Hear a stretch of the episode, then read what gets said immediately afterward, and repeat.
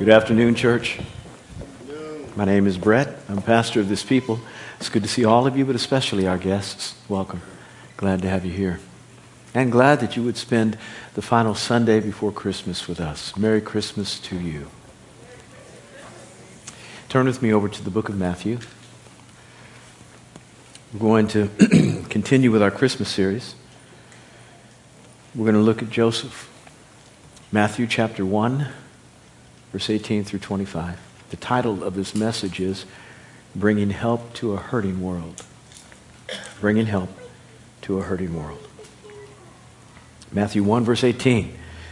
Now, the birth of Jesus Christ was as follows. When his mother Mary had been betrothed to Joseph, before they came together, she was found to be with child by the Holy Spirit. And Joseph, her husband, being a righteous man, not wanting to disgrace her, planned to send her away secretly. But, verse 20, when he had considered this, behold, an angel of the Lord appeared to him in a dream, saying, Joseph, son of David, do not be afraid to take Mary as your wife, for the child who has been conceived in her is of the Holy Spirit. But she will bear a son, and you will call his name Jesus, for he will save his people from their sins. Now, verse 22, all this took place to fulfill what was spoken by the Lord through the prophet. Behold, the virgin shall be with child and shall bear a son, and they shall call his name Emmanuel, which translated means God with us. And Joseph awoke from his sleep and did as the angel of the Lord commanded him, and took Mary as his wife, verse 25, but kept her a virgin until she gave birth to a son. And he called his name Jesus. Lord, help us as we study. There are four points that I'd like to highlight regarding this passage. One, the pregnancy of, of Mary. Two, the perplexity into which Joseph was thrown. Three, the prompt which helped him do the, the, the right thing. And then four, how he performed his duties. Mary, what a, what a woman. She doesn't get enough pub really in the Protestant church. Catholics overhype her.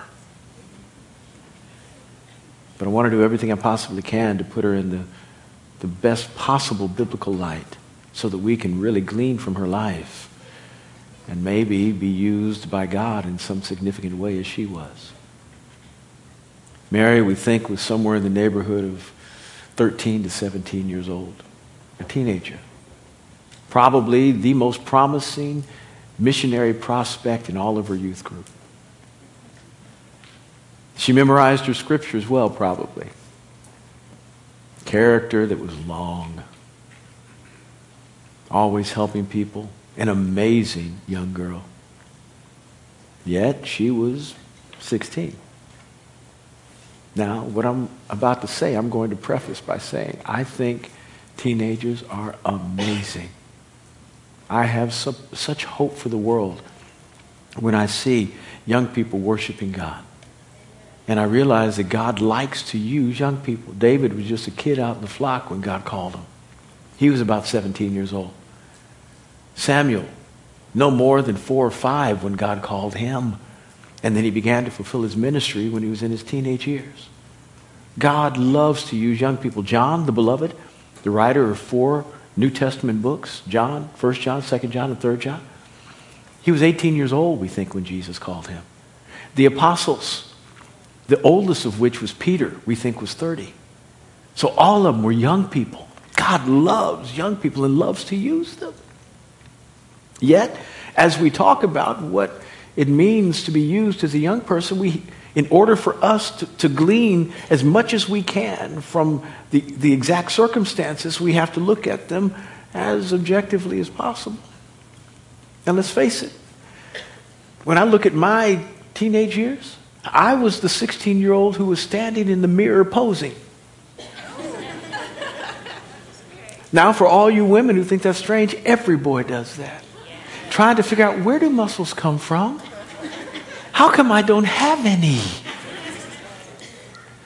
Insecure, not knowing whether you can get that girl with your good looks or you're, you're, you're, you got some game and you talk. How, how do you secure it? I, I, my first date, Mama let me date at 16, was with a girl named Marvita. Marvita. And, and, and I took her to, to the carnival. And literally, I said, hello? Someplace two hours later, would you like a Coke? And then at the end of the day, it was nice. Goodbye. I didn't know what to do with a woman. I had no idea. That's how insecure I was. Now maybe I, I was a, a worse version of teenage humanity than Mary. But I do know that most teenagers are still trying to figure it out. They don't know what they're going to be yet. They don't know where they're going yet. There's a lot more that they don't know than they do know. And God decided this would be his best option to bring the most precious child that has ever been born, the Savior of the world, and bring him through a teenager. Now, when I, when my wife and I had our first child, when she gave birth, I was 25, she was 26. There is no more perfect definition of ignorant than first time parents. You have no clue. Any first any parents in here know what I'm talking about. You have no clue what to do.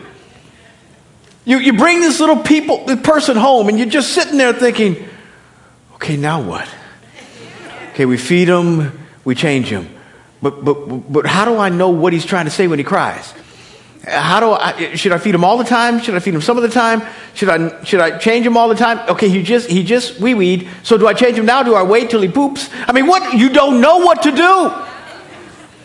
And this is a human being. We're not talking about a project. This is really important. And you have no clue. And you can read all the books you want. They don't help. You can go to all the seminars. Lamaze your way into parenthood. It doesn't help.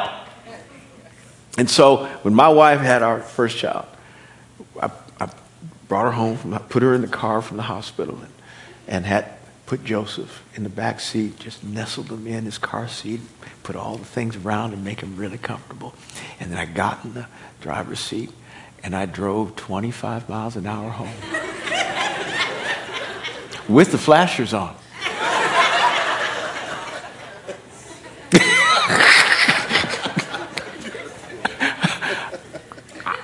Didn't know.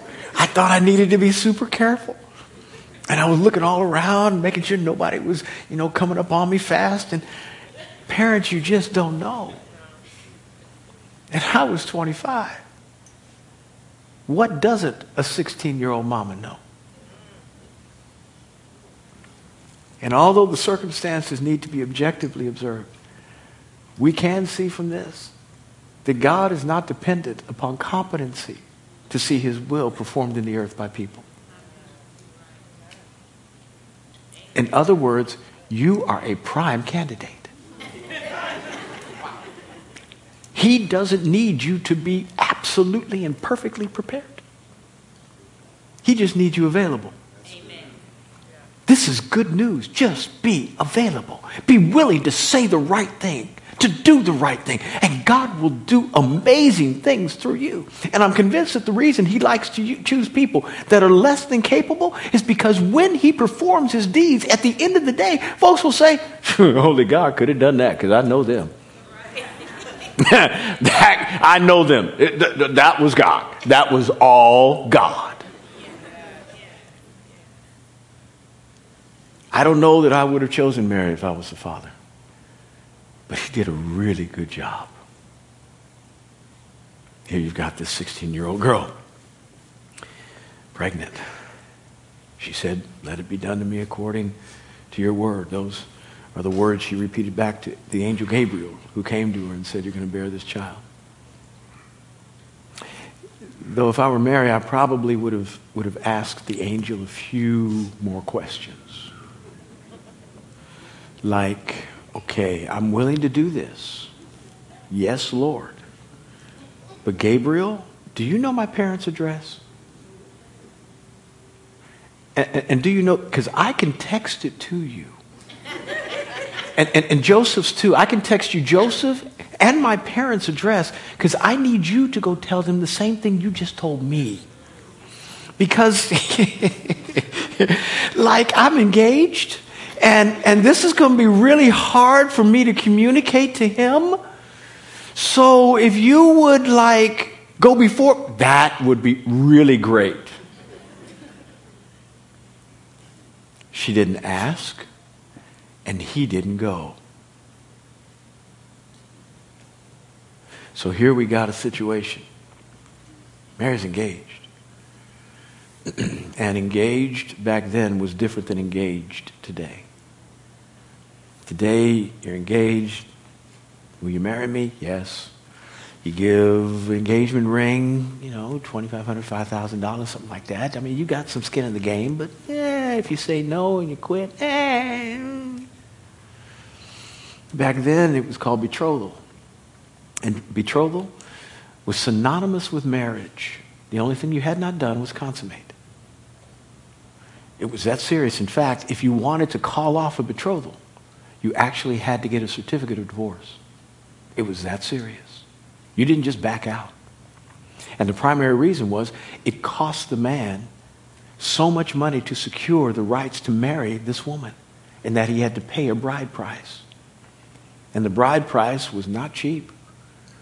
It was somewhere, somewhere in the result of a recipe that combined the amount of resources that it took for a, a father to raise his daughter and the amount of resources that he would not gain from her labor once he let her go to somebody else's house. The status of the family, and if there was nobility or royalty and standing in the community, meaning practical, not just status standing, but practical. Did they have rulership responsibilities? All those things work together to produce a financial equation that amounted to how much a man needed to pay to secure this woman's hand in marriage. And if we look at what, what Jacob had to go through in order to marry Rachel. Now, Jacob's an Old Testament character whose parents were Isaac and Rebekah, and his grandfather was Abraham. This is the Jacob whose name would be changed to Israel, and from whom would come the 12 tribes. And Jacob was fleeing from his brother Esau because Esau was consoling himself with thoughts of killing Jacob. In other words, when Esau got happy, it was only when he was thinking about how I could slay my brother. That's not a good situation between siblings. So Rebecca tells Jacob, You got to go because your brother going to kill you. Now, the reason Esau was thinking that way is because Jacob, uh, Jacob began the process of stealing some things that weren't his from, from Esau. And Esau was hot. And so Jacob had to leave, and he went north. Probably in the neighborhood of 100 miles north to his uncle Laban, who was Rebekah, his mother's brother. So he went to his uncle Laban, and he, he said, Rebekah told him, just hang out there until your brother's anger subsides. Well, that was about 20 years. When he got there, he was there basically with his clothes on his back. and he says, Laban, I'm here because mama told me to come, your sister, and so I'm ready to do whatever. And uh, in the process of negotiating what his responsibilities would be with Laban, he sees Laban's daughter, Rachel. Now, Rachel is gorgeous. She is top 10 model gorgeous. She is cover of Vogue gorgeous. Jacob says, I got to have her. Now, you could marry your first cousin back then. Laban says, Cool. What you got? Uh, yeah, about that. Um, well, I'll tell you what I do have. I got my hands. So I will give you seven years of labor for her. So it's a blue collar job. Let's transpose our blue collar status, middle income, middle, middle status in America, to that. Blue collar, somewhere in the neighborhood of $40,000, $50,000 a year. Multiply that by seven. That's what it cost Jacob to secure Rachel's hand in marriage $350,000. So when you, when you secured a woman, this is why it was analogous to marriage, because you paid a lot. You don't just break it off. Not for $350,000. You're going to get married. You are going to get married. And the only way this thing stops is if somebody has a formal divorce. And this is why the passage is a little confusing in its orientation in that it says she was betrothed to Joseph, and yet Joseph was called her husband in here because it was so synonymous. The only thing they had not done was consummate the marriage through intimacy. So she's now got to go tell her fiance that uh, she's pregnant because the angel didn't help her. okay, Lord, help me, please. I love this man. I don't know what to say. You're going to really have to assist me here because this is a hard, hard thing. Joseph, we, we um, can, can, can I talk to you? Sure, Mary, what you got? Well, you know how much I care about you, right? And I'm really grateful to God that He gave me you. I mean, you are a fine, fine man, and I don't know that I ever could have found anybody different. I'm making all this up. It's not in the Bible, but it's probably pretty good. and like you're, you're just, um, you're amazing. Um, but but but but I, um, I need to, I need to tell you something. Like um, this angel came to me the other day. Angel, uh, yeah. Um, said his name was Gabriel. I would never met him before, but uh, he he, um, he said some things to me. Wait, Mary, that's amazing. I mean, Angel, have you talked to your pastor about this? Uh, no, not yet. Um, yeah, I thought I'd I'd talk to, to, to you. Uh, well, see, the, the, message he gave me was um, what did he say? I mean, it had to be really well. It is important. Um, yeah, uh, I'm pregnant. And the baby's daddy's God.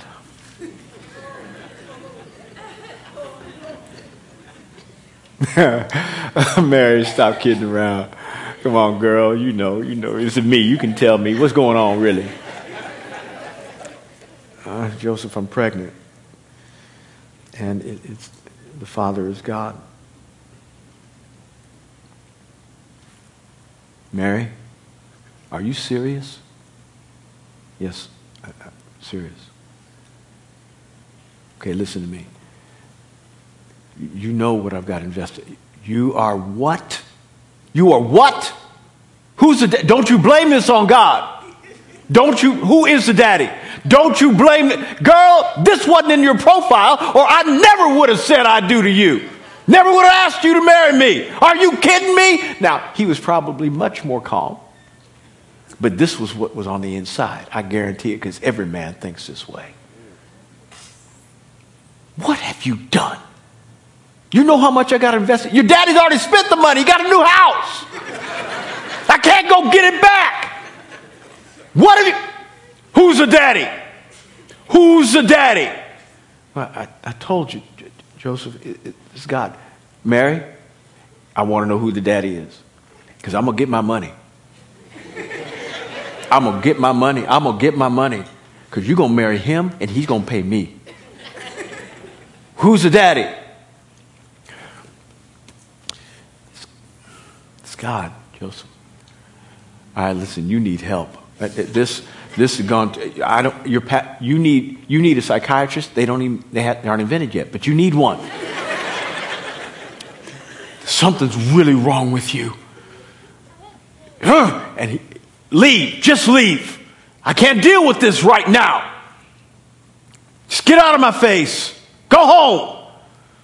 And it says, rather than doing what he could have done, which was to apply the penalty of death to this woman, because it was tantamount with adultery, because betrothal was like marriage, could have had her stoned. He didn't want to do that. He said he was just going to send her away secretly. Go. Just get out.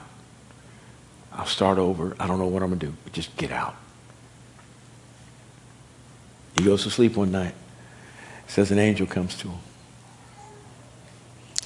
The perplexity of Joseph speaks to the complications that always come when we are engaging in God's will, trying to figure out how to make it happen. It's always messy, it's never clean. And literally, I used the term engagement because he was engaged. And God was doing something different through his engagement. Here's a man who was already planning his life out beautifully. I want to raise a family and, and have a nice, strong, strapping young man who's going to take over the family business. And I want to train him as a carpenter. He had his whole life mapped out. He had a dream of what life could be. And God comes to him in a dream to give him another dream during this Christmas holiday season, the last thing I want to be is the bubble burster for your dreams. But God is the, is the, is the ultimate dream crusher. Yes, He is. He rarely signs on to your dreams. Rarely does. Now, you might just fall into something that may be His will. Serendipitously walk into a moment that you didn't know God was in. But generally speaking, your plans are either wrong, inaccurate, or too small. One of those three. So you don't want God to co sign on that, though you think it's a really good idea if He did. You don't want the result in the end because it's not going to glorify Him like He designs. And so He comes to give you a brand new dream. And this is what He did to Joseph while he slept. An angel came and said, Don't be afraid. Whenever God's will is put in front of us, usually fear comes up because it's going to cost us. We're called to do something, and the last thing we want to do is change our plans because it's going to, it's going to mean inconvenience and sacrifice. Don't be afraid. And as soon as inconvenience and sacrifice comes to us, we get fearful. Oh no, what's going to happen if? Well, what happens when uh, I'm a part of the Chamber of Commerce and I'm not quite sure they're going to let me keep my membership if I marry this girl who's already pregnant? What, what am I going to say to the guys at the Moose Lodge? They don't believe that a man like me who has standing in the community ought to marry a woman who's already impregnated by another man. That's not the way this is supposed to be. How am I supposed to live? Oh God, it's going to cost me. And the last thing I want to do is raise somebody else's baby oh, and live with the consequences and the decision I made every day looking at this child who's not mine. God, I don't know what to do. He could have stoned her, but he said, I'm sending you away. And this dream says, Don't be afraid to take Mary as your wife, for the child who has been conceived in her is of the Holy Spirit. And you will help raise this baby, and you will call him Jesus. This prompt was the hinge point upon which Joseph changed his entire life. I've had some amazing dreams, talking about physically. I have dreams about my city, which are daydreams that God gives me. But I've had dreams at night that were 90% God. Some of them 100% God. But I don't have near as a clear pipe to receive everything that God wants to give me without there being some mixture of bread. So I'm not quite sure sometimes whether my dreams are all Him, all me, or some mixture. Because I might have seen something on TV that inspired me. I might have read something in a book or read the paper or seen something on the internet that just made, my, made an impression in my brain or had a conversation with somebody. And I'm not quite sure whether all those things together, combining with God's inspiration, made some communication to me that seemed like it felt Godish, but I don't know if it was all Him. And so rarely do I take one dream and change my entire life. I need about 16 confirmations to make that happen. I need prophets to come to me independent of they know anything about what I dream. I need a lot of stuff. You want me to move where? You want me to move where? You want me to go to China and become a missionary in a dream? I don't know. I got seven kids. Are, are you listening to me? This is why I think Joseph is amazing. Because this dude just got this dream and said, okay, okay, I will wreck my life. I will wreck my life and trash my dreams for yours. What a man. What a man. How sensitive are you to the Spirit?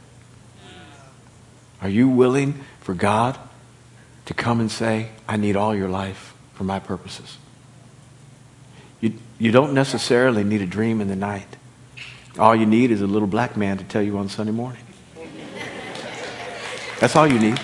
God wants to wreck your life that he might establish something much larger because your dreams are too small, inaccurate, or completely wrong. He wants to make them bigger. Joseph, I know you wanted a son you could raise up and take over your family business. And he'll do that. But so much more will he do. Your dream is just too small, boy. You were in the right vein. You were doing the right thing. I'm just trying to make it beyond whatever you can ask or think. So big that it will change the world. I'm trying to bring help to people who are hurting. Would you please assist me in this process? And not just be concerned about your own dream, but dream big to help the world. Amen. Amen. God is, is still in the business of looking people, looking for people who will help him. Now, any of you all who know something about God realize that realize that one of the distinguishing marks and characteristics of God is that he really needs no help.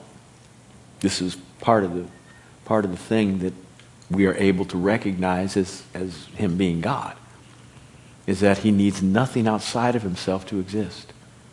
And whenever he wants to do something, he can do it infinitely better, even with the aggregate wisdom of humanity at his side. He doesn't need them because he is the best at what he does. So when he says he needs somebody, when he says he wants to use somebody, it's not because he is at a deficit. It's because he loves.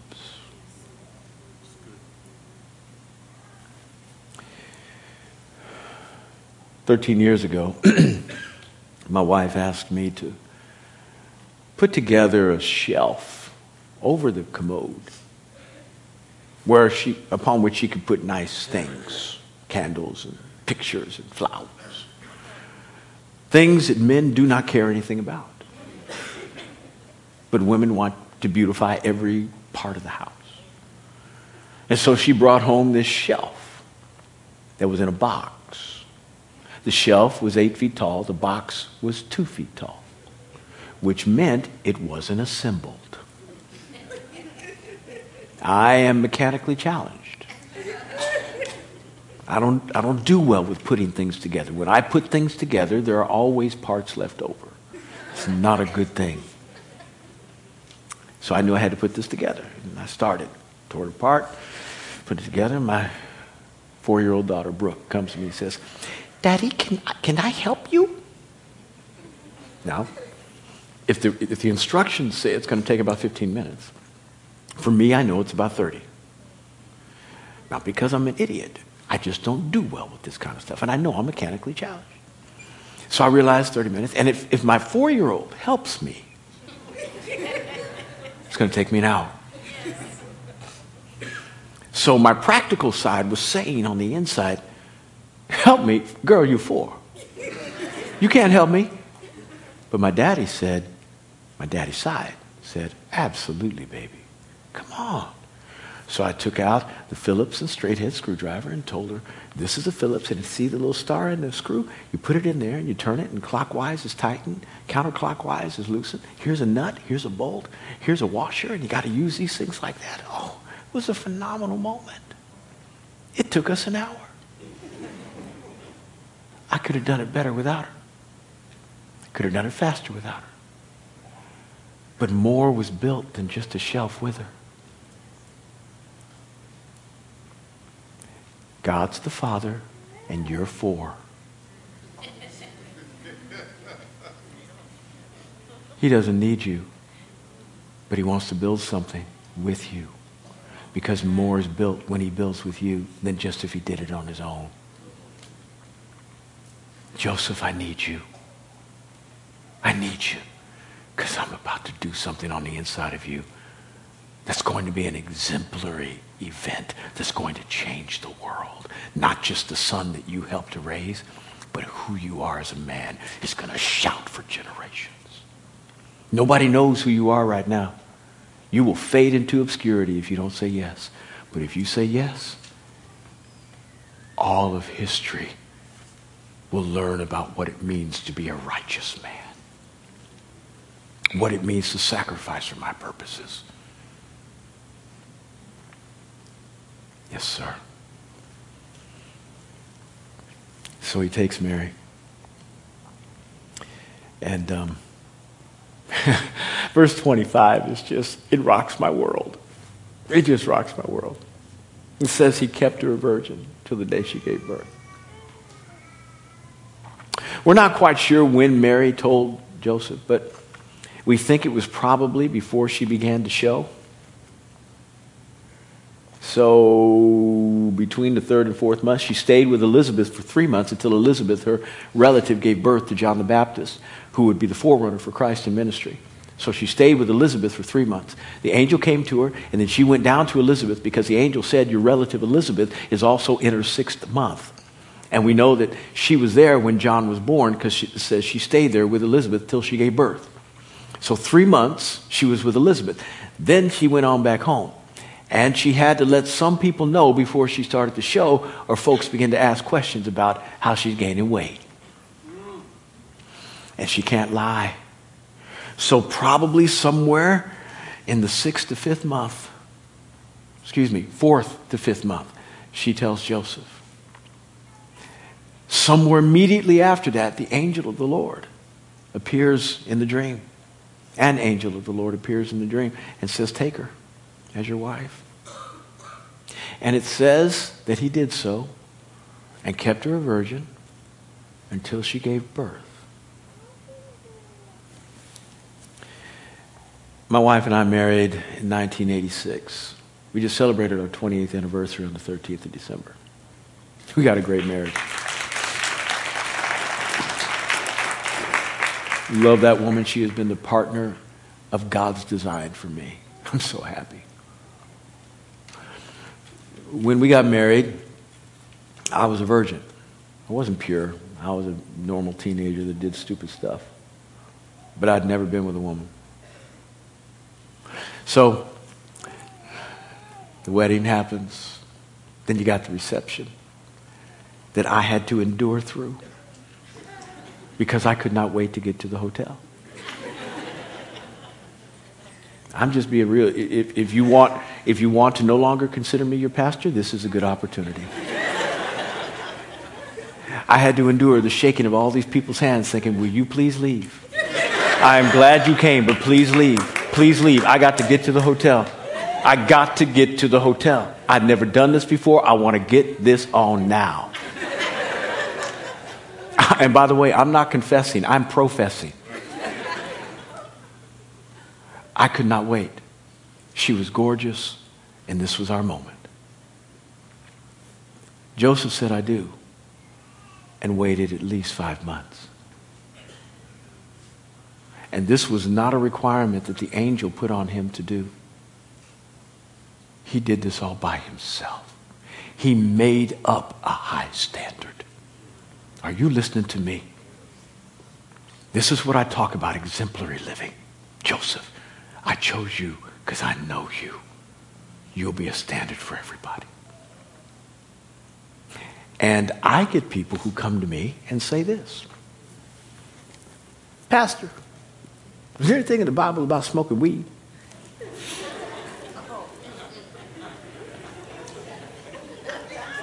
Can you give me a chapter and verse on weed?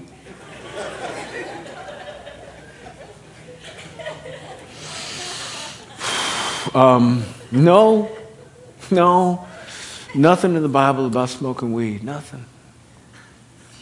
Now, I have a lot of problems with the nature of your question, but I'm not even going to go there. I, am going to go someplace else. Do you know there's nothing in the Bible that says you should not play soccer on Interstate 95?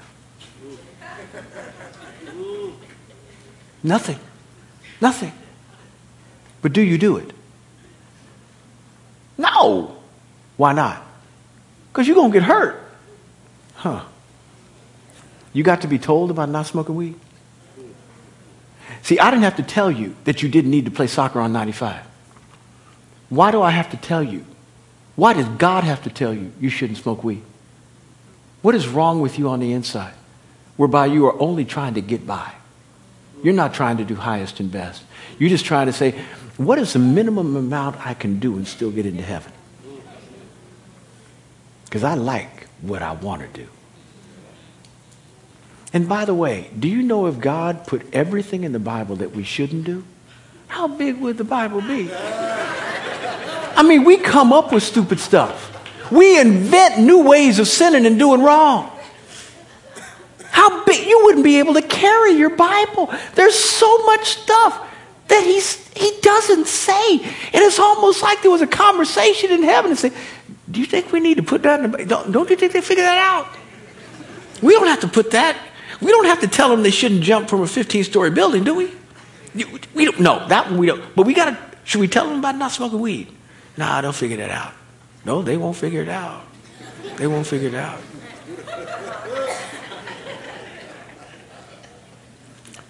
This is how sin makes people stupid. It dummies us down to where we're no longer trying to figure out how we can make God happy. We're now just trying to figure out what we can do to get by. Joseph, once you say I do, you can do what you want to do. Go ahead, she's yours. Have her. Consummate the marriage. He made a new standard. He created new rules of righteousness. I will not have you until you give birth. Because I don't want anything to compete with the glory of Almighty God. I don't want anybody to ever confuse this moment. I will use self control and I will remain pure even though you are my wife and I can do what I want to do. I will keep you chaste until you give birth to this child. What a man. May all of us make up new rules of righteousness that impose upon us the highest standards of goodness and purity so that we can make our God happy every day. Let that be your challenge in this holiday season. Perform your duties like Joseph. I'm not talking about become new in your legalism. I'm not asking you to create a whole new set of rules by which you can prove that you are right before God. All I'm saying is make him happy. Bring a smile to his face. Do something that makes him say, Oh my goodness. Nobody would have thought of that but him. Hmm. you see that, angels? That's pretty amazing right there. He had to, pre- I didn't even have to tell him to do that. And if he had, if he had gone ahead and taken his liberty, he wouldn't have been wrong. Been no sin in what he did. He just chose a new way. That's why I chose him. That's my boy right there. That's my boy right there. Joseph's my man. May God say that about you because you love him so much. All you want to do is make him happy.